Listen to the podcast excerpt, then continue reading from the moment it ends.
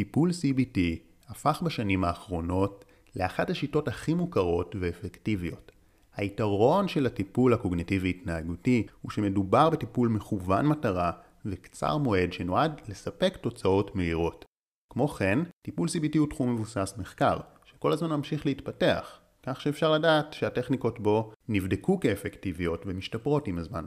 אלו יתרונות חשובים שעד כמה שהם נשמעים הגיוניים לא תמיד נכחו בפסיכולוגיה.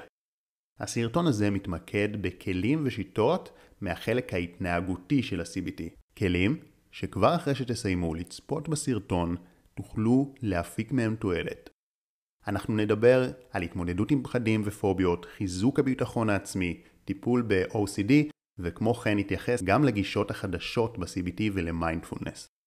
אם אתם רוצים הסבר על מה זה CBT ולקבל כלים מהחלק הקוגניטיבי של הטיפול, צפו בסרטון הנוסף שעשיתי שנמצא בקישור למטה. אחד הכלים ההתנהגותיים המרכזיים ביותר הוא כלי שמכונה בשמות הכחדת פחד או חשיפה הדרגתית לפחד. כלומר, להיחשף אל הדבר שמפחיד אותנו בצעדים קטנים ומדורגים שיאפשרו לנו להישאר רגועים בקרבתו. הסיבה שהשיטה הזו עובדת היא מכיוון שרוב הפחדים שאנשים מגיעים איתם לטיפול הם לא רציונליים ולא באמת מסכנים חיים. לדוגמה, פחד חברתי, פחד מכלבים, ממקומות סגורים וכל סוג של פוביה. אף אחד מהדברים האלה לא באמת עלול להרוג אותנו, אבל בגלל התניות שהתרחשו בעבר, מספיק שהאדם שסובל מפוביה יזהה את האובייקט שמפחיד אותו, או אפילו יחשוב עליו, יתעורר בו פחד לא פרופורציונלי. במצב זה של פוביה, גם אם נסביר לאדם שהפחד שלו חסר היגיון, זה לא יעזור בכלל. למעשה הוא מודע לכך שהפחדים שלו מוגזמים, ועדיין מופעלת שם תגובה רגשית חזקה, אוטומטית ובלתי נשלטת. בגלל זה, שיחות על הדבר לא כל כך יכולות לעזור. והפתרון שה-CBT מציע הוא לבנות סולם הדרגתי של מידת הפחד. לדוגמה, אם מדובר על פחד מכלבים, אז סולם שעשוי להיבנות הוא 1. לראות תמונה של כלב קטן, 2. לראות תמונה של כלב גדול, 3. לשמוע נביחה של כלב, אחר כך אולי לצפות בכלב קשור מרחוק, אחר כך להתקרב אל כלב קשור ומאולף, וכן הלאה וכן הלאה, עד שמגיעים להסתובב בגינת כלבים עירונית והכל טוב. אבל לבנות סולם הדרגתי של לפחות איזה עשרה שלבים כאלו. מה שחשוב במהלך החשיפה הוא שבכל שלב בסולם שאנחנו מתקדמים, עלינו להישאר שלווים ונינוחים, ואפילו לבצע תרגילי נשימות ורק אז לעבור לשלב הבא. על ידי כך שאנחנו נחשפים לאובייקט המאיים, לכלב לצורך הדוגמה, ונשארים שלווים, מתרחש תהליך שנקרא הכחדת פחד. המוח מפסיק לקשר את האובייקט, הכלב לצורך הדוגמה, למשהו מפחיד ומתחיל לקשר אותו למשהו שגרתי. אבל אם אנחנו ישר ננסה להיחשף לכלב במציאות ולא לבנות את הסולם ההדרגתי ולעשות את הטכניקות של הנשימות, מה שיקרה הוא שלא נצליח למוטט את התניית הפחד כי ישר כל המנגנונים במוח של החרדה יופעלו, וההדרגתיות מאפשרת לשבור את זה. עכשיו הטכניקה הזאת, מה שיפה בה, שלא מעניין אותה בכלל מה יצר את הפוביה. בין שהיא נוצרה כי כלב נשך אותנו בגיל קטן, כי ראינו את אימא שלנו מפחדת מכלבים, או ראינו סרט שכלב רדף אחרי בן אדם. זה לא משנה. ברגע שמבצעים את הטכניקה, ההתניה תיכחד בלי קשר לדרך שבה היא נוצרה. כמובן יש על זה הרבה ביקורת, שזה לא באמת פותר מהשורש, אבל בפועל זה עובד. אני אתן כאן דגש בהקשר של NLP, שחלק מהתהליך הראשוני של החשיפה יכול בעצם להתבצע בדמיון, שאנחנו מדמיינים כלב, תוך שאנחנו יושבים על כיסא, בטוחים ושלווים, וזה עוזר לעשות את הצעדים הראשונים. עכשיו פה נכנס ל-NLP, שיש כל מיני טכניקות שממש נועדו לשבש את האסטרטגיות הפנימיות שמייצרות פחד. ולכן בעזרת שילוב של NLP אפשר לקפוץ את רוב הסולם שיצרנו באיזה 15 דקות ובלי לחוות הצפה רגשית לא נעימה. אם תיכנסו לאינסטגרם שלי, תוכלו גם למצוא סרטון שבו בבירור רואים איך פוביית גבהים של 50 שנה נעלמת ב-15 דקות של טכניקה, זה ממש מדהים. עכשיו עולה השאלה מה עם פחדים שהם יותר מופשטים, לא פוביה. כי כל עוד מדובר בפחד מאובייקט ספציפי כמו כלב, מטוסים, מעליות, גובה, במצב כזה מאוד ברור איך אפשר לעשות חשיפה הדרגתית. אבל מה עם פחדים פחות ברורים, כמו חרדה חברתית? מה עם התקף חרדה שהוא כללי, או חרדה שהיא בכלל כללית, ובן אדם חרד מהמון דברים? במצבים האלו, הטכניקות של החשיפה עדיין רלוונטיות, אבל רצוי שיהיה משולב גם טיפול קוגנטיבי שעובד על המחשבות והרגשות ועובד מהשורשים.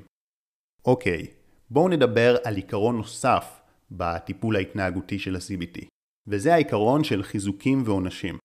אני יודע שזה נשמע נושא פשוט, אבל מדובר באחד הדברים שנחקרו הכי הרבה.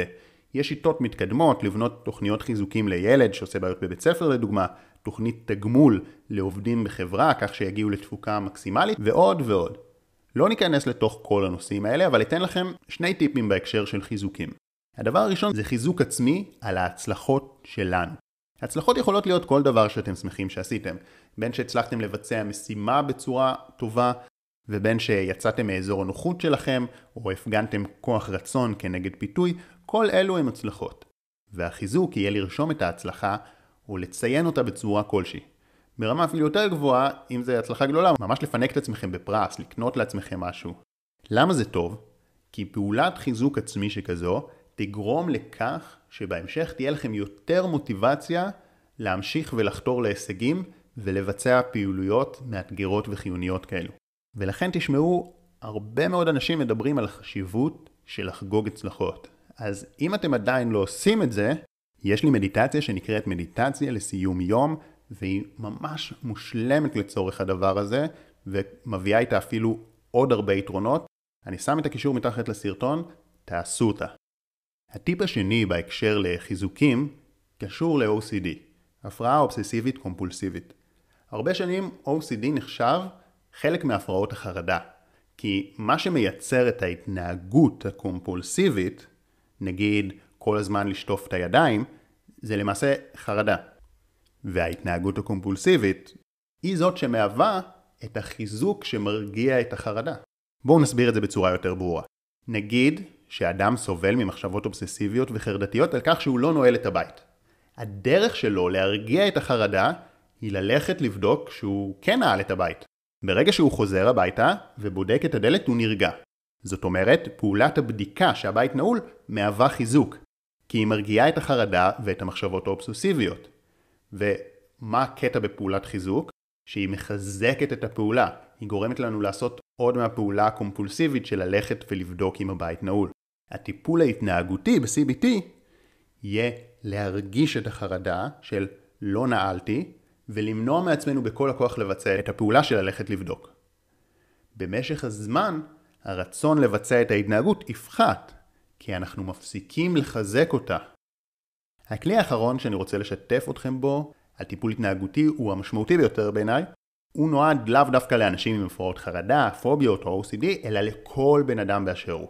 הכלי הזה מתבסס על הנחת היסוד שהאמונות שלנו משפיעות על הפעולות שלנו, אבל גם הפעולות שלנו משפיעות על מערכת האמונות הפנימית. כשאני הבנתי את ההנחה הזאת, התחלתי לחקור במשך שנים מה מאפיין אנשים בעלי הערכה עצמית גבוהה וביטחון עצמי גבוה. איזה פעולות הם עושים שונה? וכשאני אומר חקרתי אני מתייחס גם למודלינג ואנליזה שלי וגם לסקירה של מחקרים ועבודות של אחרים. וכך הגעתי להבנה מהם 14 התנהגויות שמאפיינות את האדם בעל הערכה עצמית גבוהה ושאם נפעל על פיהם זה יחלחל פנימה ויבנה לנו את מערכת האמונות ברמה הפנימית, יבנה לנו הערכה עצמית אמיתית ממקור פנימי. עכשיו, זה לא מספיק רק לדעת מהם 14 הכללים וההתנהגויות האלה, אלא צריך שיטה לעקוב אחריהם ולהטמיע אותם. וגם את השיטה הזאת מצאתי ופיתחתי אותה, וביחד זה יוצא הכלי הכי עוצמתי שקיים שמאפשר לפתח ביטחון עצמי. הרחבתי עליו ממש לעומק בקורס על ביטחון עצמי שנמצא בקישור למטה. אני ממש ממש ממליץ לכם עליו. אגב, הפרק הזה על השיטה שהסברתי עכשיו הוא רק פרק אחד מתוך שמונה פרקים, יש 76 שיעורים בקורס, מאוד מושקע, מאוד מומלץ. עכשיו בואו נדבר קצת על טיפול CBT מודרני וכל הקשר למיינדפולנס. אז כמו שציינו בהתחלה, ה-CBT כל הזמן ממשיך להתפתח, והגישה המודרנית שאבה הרבה תובנות מהידע הבודהיסטי. למשל, יש שיטה שנקראת אקט, שמדגישה את הנושא של חמלה עצמית. אבל ככל הנראה האלמנט המשמעותי ביותר בטיפול המודרני הוא שילוב של מה שנקרא מיינדפולנס. מיינדפולנס הוא שם כולל לאוסף של טכניקות מדיטטיביות שעוזרות לנו להיות בכאן ועכשיו, מחוברים לתחושות הפיזיות ולמה שמתרחש בהווה. בעזרת מיינדפולנס, הריכוז של האדם מתחזק, וזה מאפשר לו לזהות מחשבות שבדרך כלל הן אוטומטיות ובלתי מודעות. ולא רק שהתרגול מאפשר לאתר אותן, אלא שהחדות של התודעה בעקבות המדיטציה עוזרת להטיל ספק במחשבות האלו ולשחרר אותן ברמה הרגשית. מעבר לכך, בעזרת מיינדפולנס והתמקדות בהווה, אפשר לתת למחשבות לחלוף ולהפסיק לתת להם את הדלק ואת הכוח להשפיע עלינו. ואם כל זה לא מספיק, מיינדפולנס היא גם טכניקת רגיעה עוצמתית שמאפשרת לבצע הכחדת פחד, מה שדיברנו עליו בהתחלה, בצורה מאוד מהירה. ויש לזה עוד הרבה יתרונות שנחקרו, כמו שיפור של הבריאות, פיתוח ריכוז, פיתוח אזורים במוח שתורמים לאושר. הרחבתי על זה בסרטון על איך עושים מדיטציה, שהוא גם נמצא בקישור למטה. ויש לי גם מדיטציית מיינדפולנס מודרכת. ממש ממש ממש מומלץ לעשות אותה, ולא לוותר לעצמכם בהקשר הזה. אז זה היה הסרטון המקיף שלנו על החלק ההתנהגותי של ה-CBT, ממליץ לכם לצפות גם בסרטון על החלק הקוגניטיבי, שיטה מאוד חזקה, חשוב להכיר אותה, אבל גם חשוב להכיר שיטות נוספות, ובאופן כללי שהידע שלכם יהיה כמה שיותר רחב ומקיף, לכן עקבו אחרי הערוץ שאני נותן שם תובנות ממש מכל תחומי הפסיכולוגיה וההתפתחות האישית, וגם הצטרפו לקבוצת הוואטסאפ שבה אני שולח פעם בשבוע משפט השראה פלוס סרטון, הקישור נמצא בתיאור למטה. מאחל לכם המון אושר ושלווה, שחר כהן.